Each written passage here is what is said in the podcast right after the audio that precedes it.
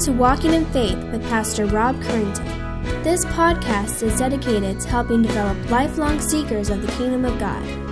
Each week, Pastor Rob helps bring God's message for living to those seeking a richer and more Christ filled life.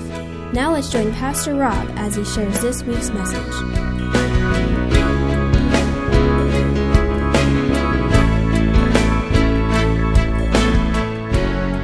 Take your Bibles, if you would, and turn with me to 1 Corinthians, or 2 Corinthians, I should say, chapter 8. Working our way through the letter of 2 Corinthians. And actually, I should say 2 Corinthians chapter 9. We're going to finish up that chapter. And we've been looking at the last few weeks about a topic that we all love to hear about giving.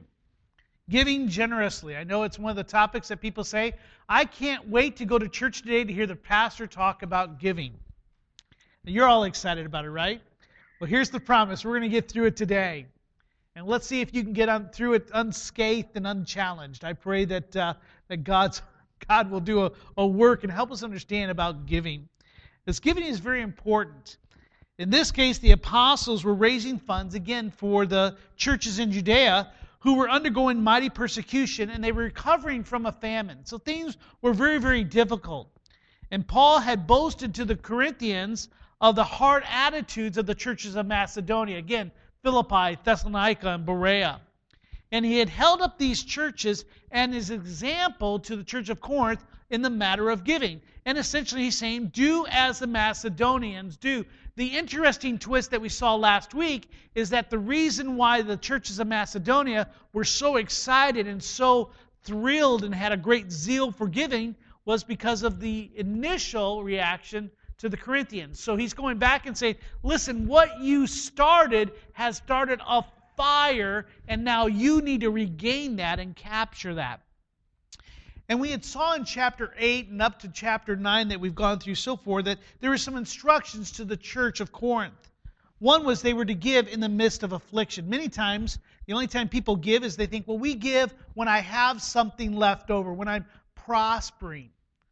Well, the Bible says that we're to give. As the Macedonians, they gave out of their poverty and out of their persecution and affliction themselves. They should have been receiving church, but yet they had turned the tables and were a giving church.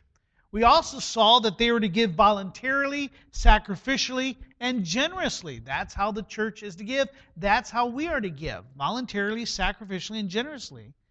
And then last week we talked about planning to give. And why planning to give is so important because if you do not plan to give, if you're not setting something aside, there'll become to a point when when it's time to give, you won't have anything. And then all of a sudden it'll seem like you have to give and it'll be more of a burden and an obligation. Hence why he says, store up your money or store up your giving each week. And I think that's good news for us. You know, if, if we have a car payment or a mortgage that's due, you don't wait until the last minute to try to conjure up the money. Now, that's where how some of us may do it, but that's not the best way. What you do is you put aside money each week so that you can pay it when it comes necessary. The same way is what he's saying here. It just makes sense. And we had talked about giving. We said, well, how does that reflect us today? So I'm to give out of my poverty and out of my prosperity.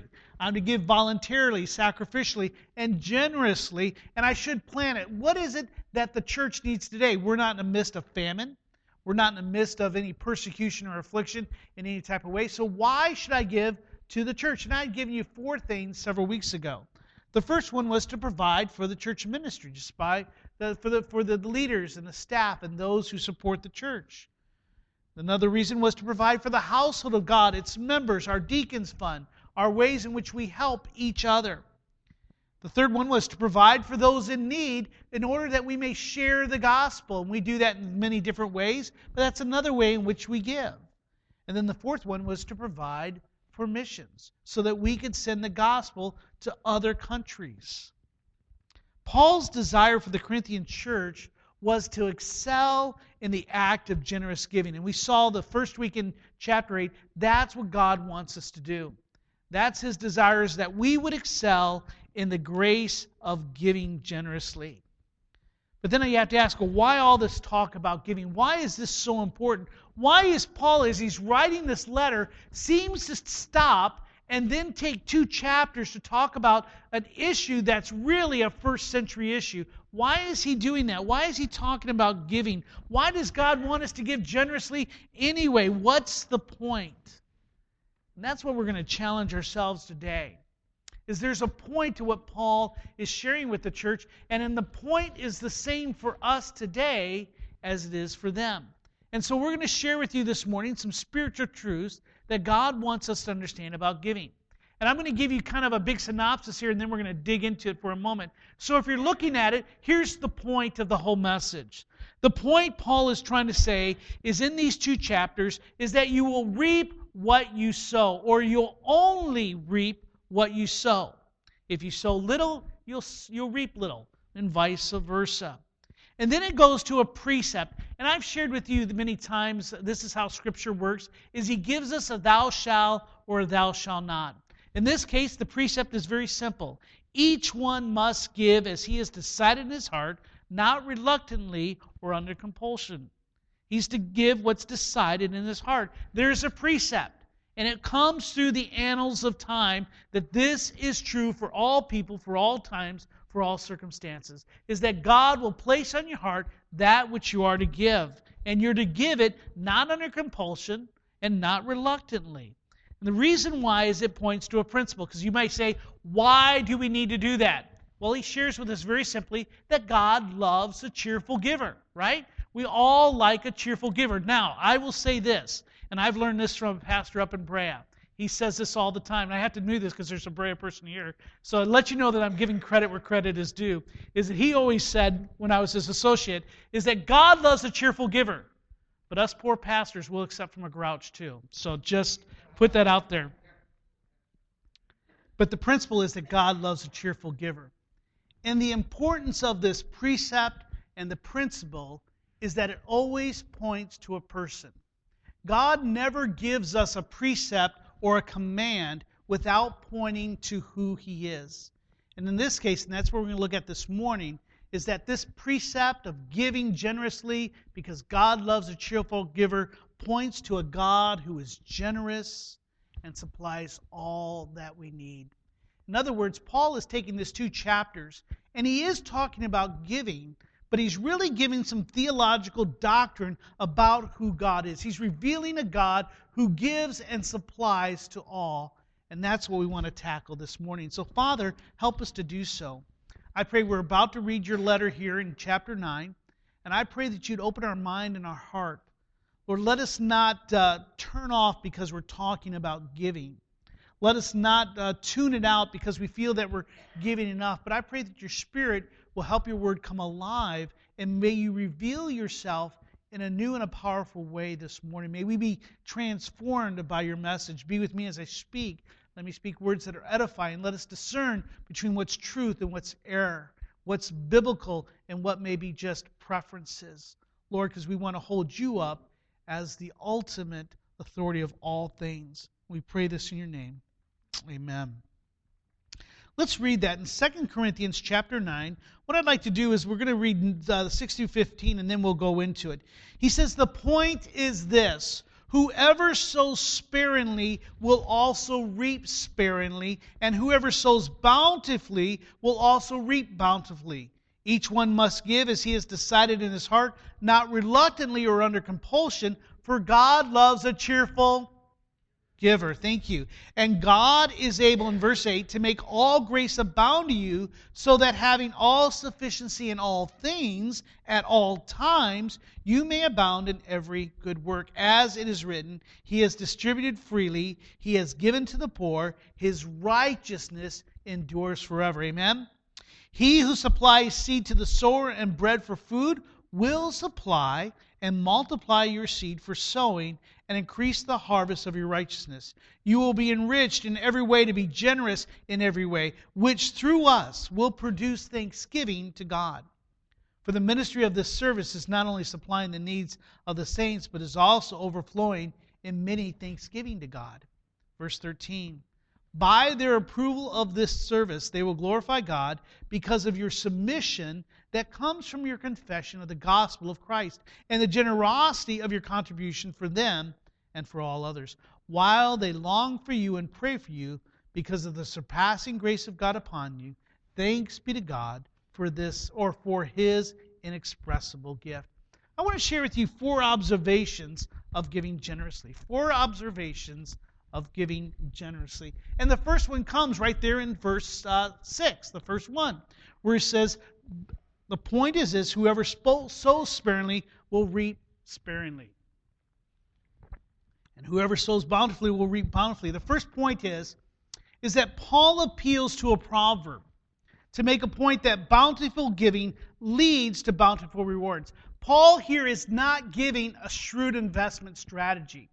And unfortunately, that's what this verse many times has been taken out of context and has been used to say, well, all you do, if you give, give more money, God will give you more money. You've heard that, right? It's kind of the prosperity type of message. But he's not really getting shrewd investment advice. He's not saying put your money here so that you can get back all there, but he's using an aggregate, uh, common sense thing to help people understand about giving he's making the point that God rewards generosity by giving us more to give, not to keep for ourselves. In other words, God gives in order for us to give more without worrying about our own needs. And you and I can understand this if we think of just a farmer. Imagine yourself as a farmer. You may have a little bit of money, and he's starting out for the very first time. And so he goes, and maybe it's wheat, maybe it's corn, whatever it might be. It might be watermelon. I think being a watermelon, watermelon uh, farmer would be the best type of farmer. So you take that, and he has to buy some seeds. So he has a little bit of money, and he buys a seed. And maybe it's a handful, maybe it's two handfuls, but maybe it's a sack of seeds. Now you can imagine, he says, Now I paid all my money for these seeds. What do I need to do with them? And he might think, Well, Maybe I should just sow just a little bit of them because so I can have some more next year, or maybe the year after, or the year next. And so he may just plant a little bit, and he just gets a little bit of, of harvest. And hopefully, the famine or some other type of thing, uh, he'll be a good year and he'll grow some up. What he's saying is that may seem prudent. Doesn't it seem prudent? You know, just just do half the seed so you have the half next year. Does that sound prudent? Sounds something, right? Is anyone listening? You should see the faces back. I'm one of those pastors that, that, that say that we always ought to have a mirror behind us so that you can see your face. I feel like I'm, I'm losing you already. Well, let me hurry through this. What we're saying there is that if you were to take your seeds and say, well, I'll only plant a little so I can have next, so I can have some for the following years, does not understand agriculture. Because what's going to happen is, say, watermelon. I love watermelon. So if I say I've got some watermelon seeds, the best thing for me to do was would be to plant each and every one of those seeds. You say, well, Rob, that doesn't make no sense because you won't have any seeds left. Well, you need to understand how God has created things to happen. Because if I get a great watermelon patch, right? Is that what it is? A patch? I think it is. What happens? You get great wonderful watermelon. But also, what do you get with that produce and that harvest? You get more seeds. And what's interesting, from one seed, you get what? A whole bunch of them. It's not like, you know, God hasn't made corn and wheat and, and watermelons like Cracker Jacks where you just get one prize. No, He gives you all the seeds that you're going to need forever. So He says, the more sows as you seed, that sows sow that you or seeds that you sow. He says the more you do that not only will you get a greater harvest but i'll replace all those seeds much more. So in other words don't worry about that. What god is saying no i will replace that seed. He's just saying it's just very simple common sense. Because what it does is, is that god is the one who's going to give you the growth He's not, it's not the one who plants, it's not he who waters. They're nothing. It's God who's going to give the growth. And God is saying here, don't worry. Follow through what, I, what I've created there in Genesis chapter 1. And every plant will grow of its kind, will give seed of its kind. And so we need to think of our giving not in the matter of what we give away I won't have back, but we have to recognize that uh, God always returns back to his children. And we'll speak a little bit more how that works. So the first one, he appeals to a proverb to make the point that bountiful giving leads to bountiful rewards. It gives us a thing from nature. The second thing we see in verse 7 is that precept then. Is that God cites, or, or we get we get God cites scripture to encourage giving generously and freely because God loves a cheerful giver. What's important here is not the amount that the Corinthians are giving or the Macedonians are giving. It's not the amount, it's the attitude of the heart. Even in the, in the, the, the story of the, of the widow and putting all of her might in, it wasn't how much, but it was her heart attitude. Take your Bibles, if you would, and turn to the Old Testament, Deuteronomy chapter uh, 15. I want you to see this because God is more concerned with the heart than he is with our outward appearance and our outward uh, obligations or outward obedience. For it's in the heart things begin. In Deuteronomy, Deuteronomy chapter 15, let's look at verse 7. He says, If among you, and this is speaking, he's given the law. He's saying, this is, this is going to be a law. This is how I want you to live together as a community. He says, If among you one of your brothers should become poor, if any of your to- or in any of your towns within your land that the Lord your God has given you, you shall not harden your heart or shut your hand against your poor brother. But you shall open your hand to him and lend him sufficient for his need, whatever it may be. Take care lest there be un, any or lest there be an unworthy thought in your heart, and you say, and he's speaking here of the seventh year when they would give uh, all things back. The year of release is near, and your eye look grudgingly on your poor brother, and you give him nothing and he cried to the Lord against you, and you be guilty of sin. You shall give to him freely, and your heart shall not be grudging when you give to him, because for this the Lord your God will bless you in all your work and in all that you undertake.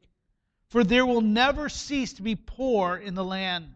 Therefore I command you, you shall open wide your hand to your brother, to the needy, and to the poor in your land. What is he speaking here? He's speaking giving. But he's warning him do not let your heart be hardened towards them. Do not give grudgingly, but give cheerfully in a desire to meet their needs. The third thing we see is that Paul refers to God's readiness to provide all that is necessary for generosity. And let's go back to chapter or 1 Corinthians chapter 9 or 2 Corinthians chapter 9. Let's look at verse 8 through 11 once again. And I think this is important for us to understand. He says, And God is able to make all grace abound to you, so that having all sufficiency in all things, at all times, you may abound in every good work. As it is written, He distributed freely, He has given to the poor, His righteousness endures forever. That's an Old Testament quote. Verse 10 He who supplies seed to the sower and bread for food will supply and multiply your seed for sowing and increase the harvest of your righteousness. And verse 11, once again, you will be enriched in every way, to be generous in every way, which through us will produce thanksgiving to God. Paul refers to God's readiness to provide all that is necessary for generosity. In other words, God's command is for us to be generous. And what God is saying is, you can be generous because I will make you able to be generous. One of the obstacles to you and I being generous is that of fear. Isn't that one of the things that keeps us many times from giving to a cause? It's a fear. It's a fear of if I pay that or if I give that, what will I do if I fall short or if I don't have enough money at the end of the month. That may prevent many of you from giving to the church or giving to the deacons fund or giving to a mission fund. It may prevent you from giving to charity or other types of causes that are worthwhile. It's our basic fear. It's a nature. I need to have enough for me, and that's all I have. And that may be something that you and I really have to consider is that many times as we look at our budget, we look at what we have, and we look and say, There's no way that I can give. I barely have enough for myself. And some of you might be in the situation where you look and say, Man, I don't even have enough for myself. Are you saying I should be generous? Scripture tells us yes. You yourself are to give generously. Take your Bibles real quickly. 1 Timothy chapter 6. We're going to look up a couple verses here today. 1 Timothy chapter 6 is you and I need to realize that we need to get past that fear. It's part of the problem, especially here in America, and especially here in Southern California, is that we think of money as for our own consume, you know, consumer, our own consumption. And we're always afraid that we won't have enough. But look at this warning that Paul writes to Timothy, 1 Timothy chapter 6. Look at verse 6. But godliness with contentment is great gain. For we brought nothing into the world, and we can take nothing or take anything out of the world. But if we have food and clothing, with these we will be content. Now, if you ask the, the, the, the, average American family, they probably would say, No, I don't have enough. I'm not content. I wish I had X, Y, and Z. But those who desire to be rich fall in temptation into a snare and many senseless and harmful desires that plunge people into ruin and destruction. Now, you notice it didn't say the rich. Who did he say? Those who desire to be rich. Am I hearing the lotto, lottery, Indian casino gambling? Using things, desiring to be rich. So again, now he's not talking about how much you have. He's talking about how you view money, how your heart is. For the love of money, familiar verse, is the root of all kinds of evil. It is through this craving that some have wandered away from the faith and pierced themselves with many pangs. Their desire to keep things for themselves and attain for themselves and not to be generous, it says, has kept many out of the kingdom of God. We saw this several uh, months ago when we talked about the rich young man. When he said, What should I do to inter- inherit uh, eternal life?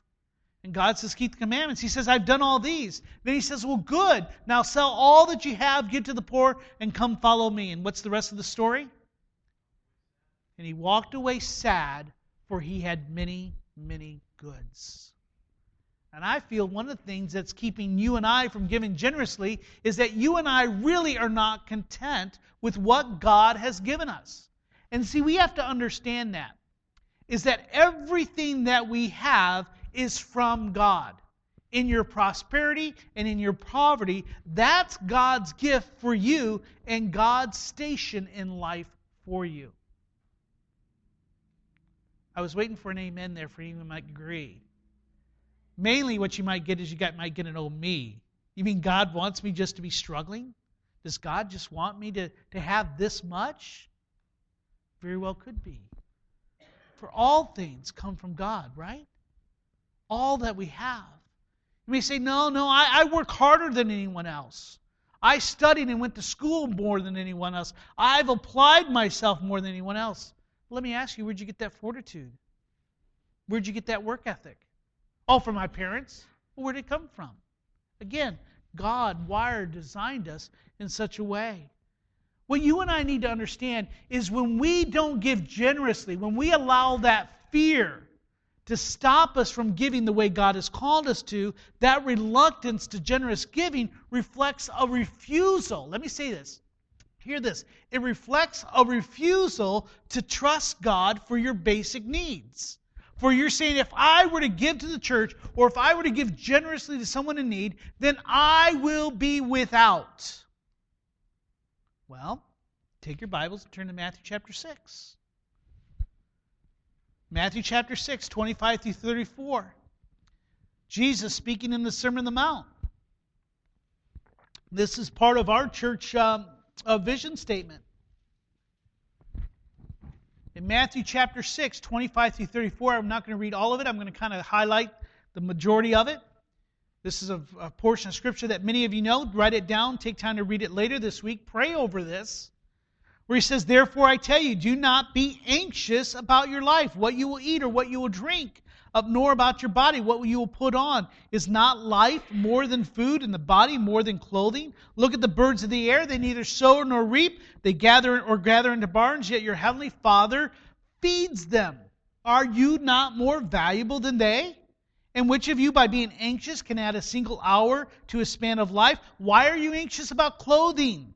Consider the lilies of the field, how they grow. They neither toil nor spin. Yet I tell you, even Solomon in all of his glory was not arrayed like one of these. But if God clothes the field, the grass of the field, which is today, is alive, and tomorrow is thrown into the oven, will he not much more clothe you, O you of little faith? Therefore, do not be anxious, saying, What shall we eat, or what shall we drink, or what shall we wear? For the Gentiles, the world seek after these things. Your heavenly Father knows that you need them all. Seek ye first the kingdom of God and his righteousness, and all these things will be added to you. Therefore, what does he say? Do not be anxious about tomorrow. For tomorrow will be anxious for itself. Sufficient for the day is its own trouble. So when you are a reluctant giver, and we're talking about generous giving, not giving a dollar, not giving a two dollar, but giving voluntarily, sacrificially, and generously. What you're saying is, I cannot do that because I don't trust that God will supply my need later on. Well, God says, take that fear and throw it away. Don't be anxious about it. Now, that doesn't mean that we become foolish with our money. Doesn't mean that you take your whole check and give it away. God has given us common sense in which we, which we, which we're to, to uh, honor Him with our money. And we talked a little bit that last week of how we're to do that. We're to give our money. We're to, we're to, to save our money. We're to pay our taxes with our money. We're to pay our debt. And then we're to spend it. Is what's your priorities? But God says, do not let fear reign and keep you from giving generously. For God is the one who gives you what you have, and if you are to give generously, He says, I'll make sure that you're taken care of.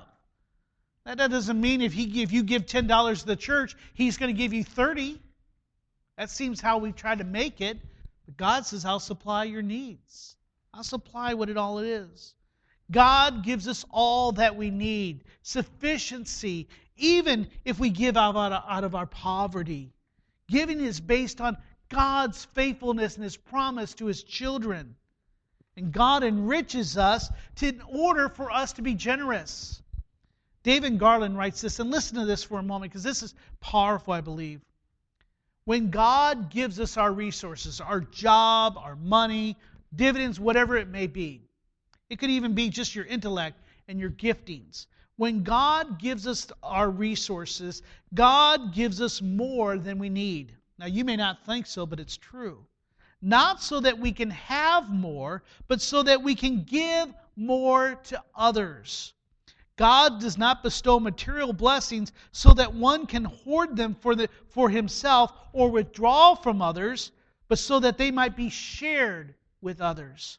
The whole purpose of the collection, therefore, for the Corinthians, he's speaking, is not to establish the independence of the Gentile Christians from the Jewish Christians, but to deepen their interdependence. And that's something that you and I have to understand is that we give in, uh, generously to each other, there becomes an interdependence.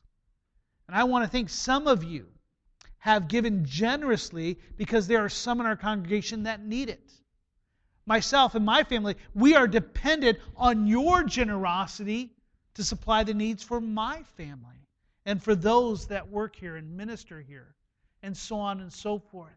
So, what are we saying is many of us, when we get our check, when we get our payroll, when we get our gift, we think, this is mine. Someone asked the question, well, how much of my money is God's? Would someone like to answer that for me? All of it. Well, are you acting like it? Do you use your money that way? Do you plan your money that way? Or is the first thing you think, I now get to spend it, dot, dot, dot. The fourth thing that I want you to get here is that Paul maintains that their generosity will bring a great harvest of thanksgiving to God. And now we're getting in what we give. He's saying, here's why you need to be generous. Because this is not how the world thinks. The world does think if I give, I ought to get back. The world thinks, well, I need to just keep my giving under wraps so I have enough for myself. Or they give because they want to get the blessings and they want the prestige and the power and the rewards. But God says, no, Christian giving is so much different. You don't give so that you may get the blessing, but that God does. And we see that in verses 12 through 15, where he says, For the ministry of this servant service is not only supplying the needs of the saints, but it's also overflowing in many thanksgivings to God. By their approval of the service, they will glorify God because of your submission that comes from your confession or confession, excuse me, of the gospel of Christ and the generosity of your contribution for them and for all, the, for all the others, while they long for you and pray for you because of the surpassing grace of God upon you. Thanks be to God for his inexpressible gift. What we need to realize is that when we are generously giving, it leads others to give praise to God. We see the purpose of the relief project here in chapter 9 is twofold. One, it will supply the needs of those who need it the most. But then the second thing, the secondary we see, is those that receive it will not only think the benefit those that gave, but they'll also see that God met their need through them. And see, that's sometimes we have to understand. Is that when God says He's going to feed and take care and make sure that His children have clothing, what He meant is not that it's going to drop from heaven, not that it's going to materialize in some type of way at your door. And not in the fact that he may just give you more money. It may be the fact that you humble yourself and you allow someone else to provide that for you. You may be the very conduit for God meeting someone's need. And when we do that, it brings much glory to God. We're to give freely and unselfishly our response to this gift of giving generously is praise to God. This inexpressible gift can mean two things. For one, it could be the gift of the giving, but also it's the gift of being able to give generously.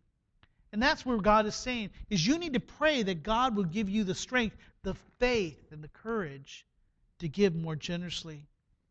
See, what we have to understand here is that this what's going on here in chapter 8 and 9 is a God made catastrophe. The church at Jerusalem is facing great persecution and famine. So the question is, is how did that come? Well, God is the one who created the famine. God is the one who's allowing persecution to happen. God should take care of them. Why should it be me? Isn't that how many of us act? But God says, Yes, I created the famine. I created the circumstance where there are hungry and swollen bellies. Many of my children are suffering because of the decision I made, but yet God says, I created the need. God then says, I'm going to create the solution. And the solution is, is I'm going to give you generous hearts and a desire to give. And so in this, it's always God who gets the glory.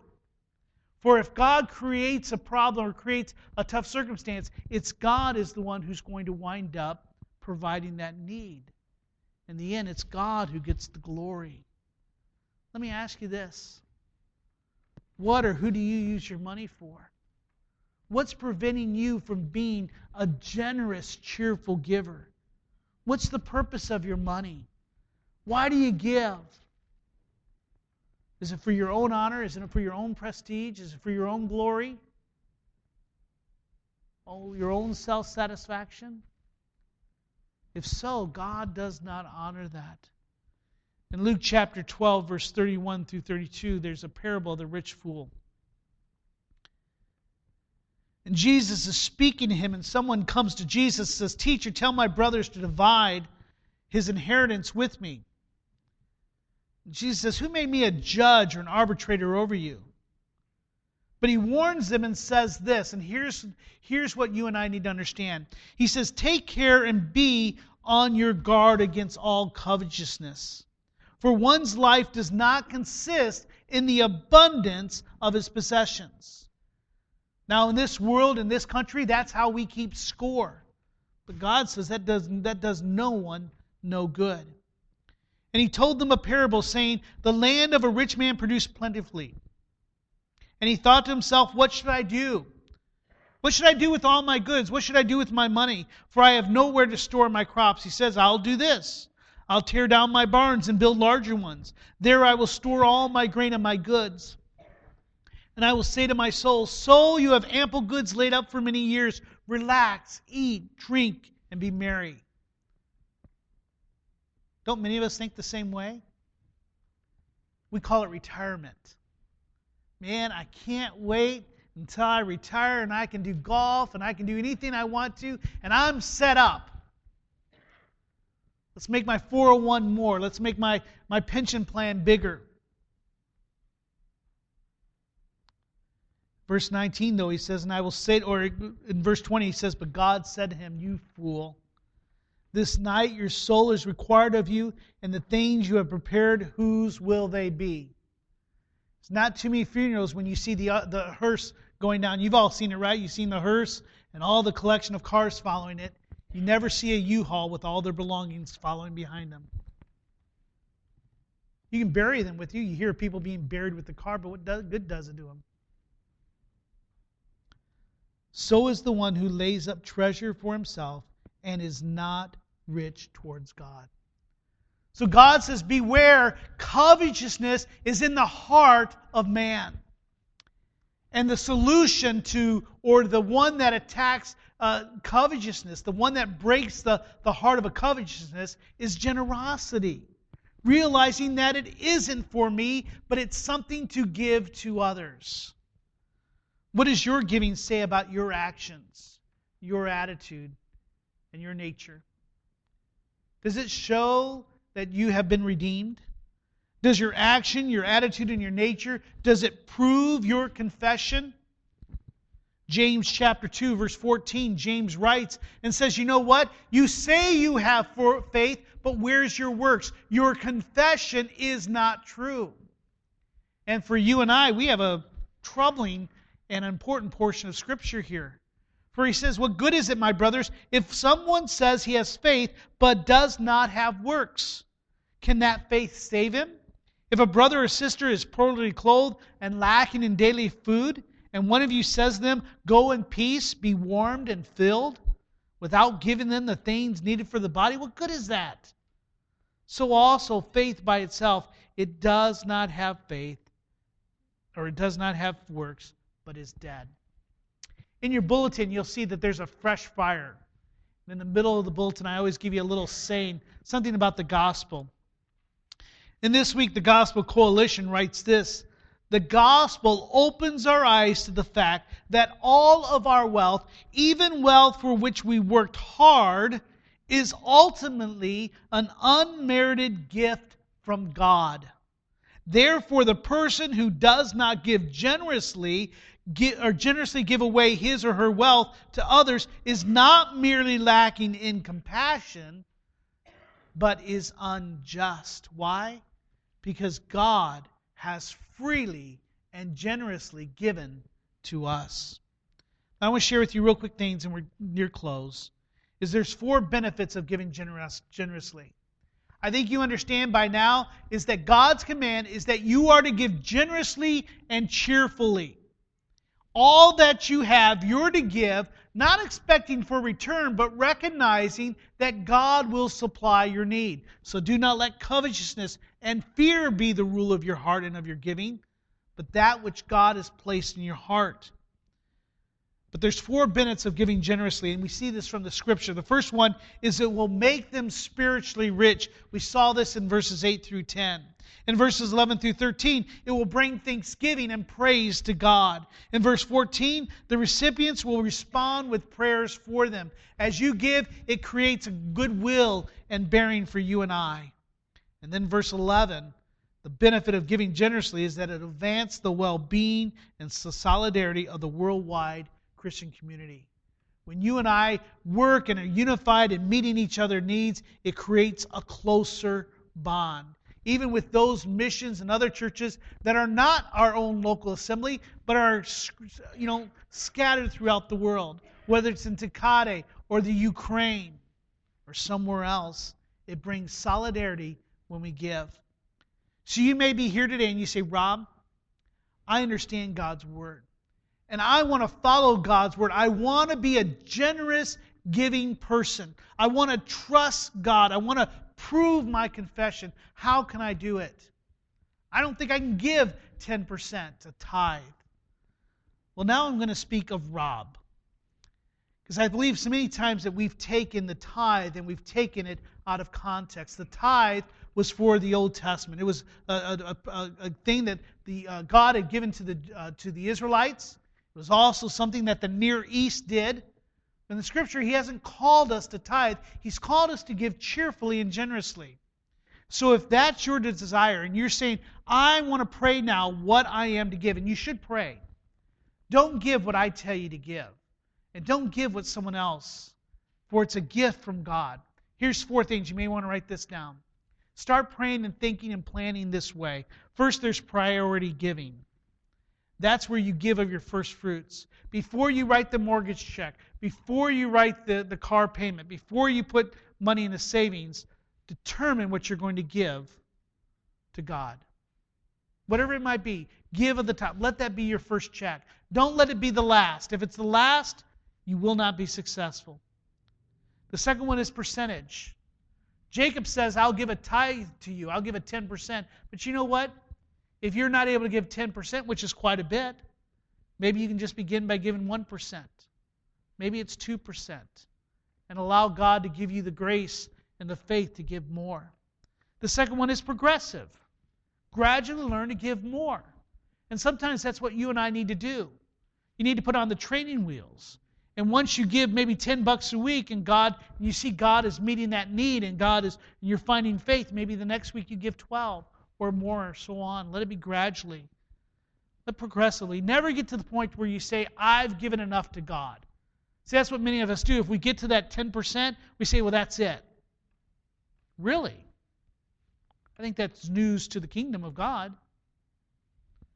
And then prompted giving is put your mouth where your money is. There are many, many times when we may come up and we say, There's a great need. Have money set aside and say, I'm ready to give this to a great need, whether it's to a, a new furnace, new air conditioner, or someone in the church is in need and we need to collect that money now. Be ready to give promptly. Luke chapter 16, verse 9, has this great verse. He says, I tell you, make friends for yourself by means of unrighteous wealth, so that when it fails, when money fails, they may receive you into the eternal dwellings. What is he saying? God says, be different from the world. They use their money to gain advantage and to get something out of it. But you, you use your money to advance the kingdom of God. Would you join today? God calls us to be generous, um, cheerful givers. What type of giver are you? Lord, I pray that you help us understand this. I know it can be a tough message sometimes to hear. And money is so close to us. Money is the one thing that, that many times can keep some people from, from home to homeless, to food to no food. But Lord, let us help us to see, Lord, we're to be generous givers no matter what our income. Lord, let us trust you. Give us a stronger faith. Give us the strongest desire to give. Not so that we as a church can attain and have bigger uh, bank account, but Lord, that we turn around and then we give it out. We should be a conduit for your glory so that you may be glorified and that others may see to come and know you. We ask this in your name. Amen. We hope you have enjoyed this week's Walking in Faith podcast. We encourage you to share this podcast with others in order to help spread God's message to all those in need. If you have any questions or comments, we would love to hear from you. Email us at walkinginfaith at orangevilla.org. You can help us spread this podcast by writing a review at iTunes, and don't forget to visit us online at orangevilla.org. There you will find more information about our ministry, as well as share your thoughts, submit prayer requests, and find out how you can help others to grow in God's love. Until next week, may God bless you in everything you do.